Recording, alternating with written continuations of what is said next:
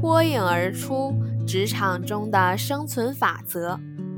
办公室里应杜绝的行为，有许多人常常认为自己只要不迟到、不早退、准时完成工作，对公司里大小文具从不顺手牵羊，就已经是一个好员工了。但其似乎忘了。衡量一个人工作成绩的优劣，有时并不仅仅只看个人自身的表现，与周围环境的协调也是重要的考察元素之一。一味的在工作中严以律己固然是好，但若与同事纠纷过多，便会成为你通往成功之路的暗礁，这一点不可小觑。注重工作中的人际关系。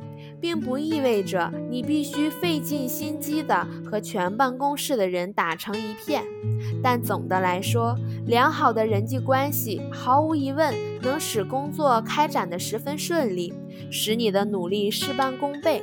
所以，以下行为需要杜绝，别让它在你身上上演。一、闲言碎语，工作间一些小打小闹式的玩笑无伤大雅。但要警惕，他们发展成为令人望而生畏的闲话，乃至伤人的谣言。很多不懂得三思而后语的人，无意中成了各种流言的推波助澜者。如果你极其热衷于传播一些低级趣味的流言，至少你不要指望旁人同样热衷倾听。那些与你有不同爱好的同事，迟早会对你避之唯恐不及。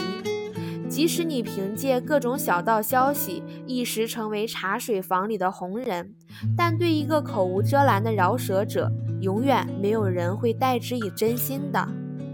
假如你也有类似的倾向，那么守口如瓶便是你最好的选择，尤其在一些与同事私生活有关的话题上。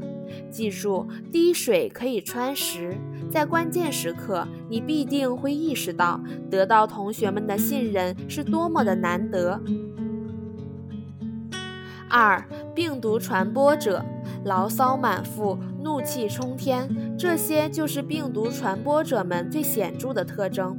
尽管偶尔一些推心置腹的诉苦能够构建出一种办公室友情的假象，但绵绵不休的抱怨会让人苦不堪言。你将自己所有的苦闷克隆了一份，再无意识地强加给其他的无辜者。也许你把诉苦看作开诚布公的一种方式，但诉苦到尽头便会升华成愤怒。人们会奇怪，既然你对现状如此不满，为何不干脆换个环境，远走高飞呢？在这种情况下，不管你心中如何怨恨比天还高，你也需牢记一句：沉默是金。如如果你已经给人留下了一个办公室讨厌虫的印象，不管你说什么都很难得到同事们的任何回应。今后如果再有满腹的牢骚等待发泄，不妨试着把有的不快诉诸文字，以邮件的形式发给一些与你并无工作关系的亲朋好友，他们自会替你解难分忧。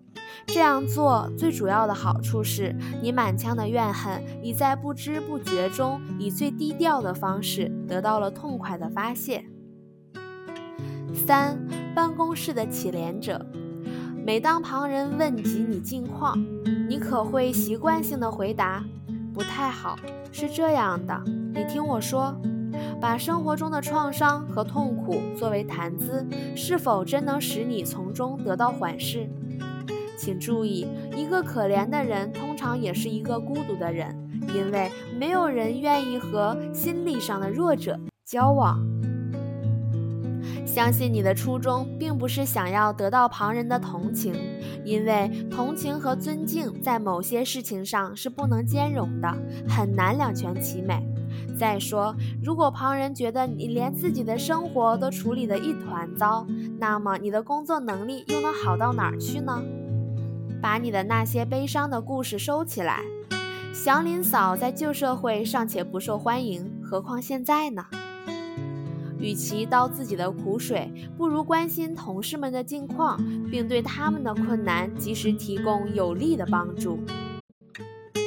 四、攀权富贵，这种人不太注意与下级甚至同级同事的交往，时时在伺机捕捉任何一个能趋炎附势、令自己一步登天的机会。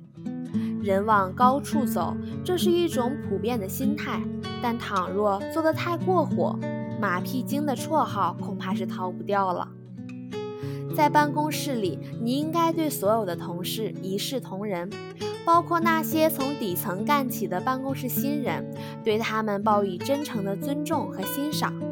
俗话说：“真人不露相。”你永远无法预知那些默默无闻的小人物背后定没有大人物撑腰，或是他们绝对不会对大人物们产生任何影响。再说，如果老板感觉你处处树敌，这种印象对你也毫无裨益。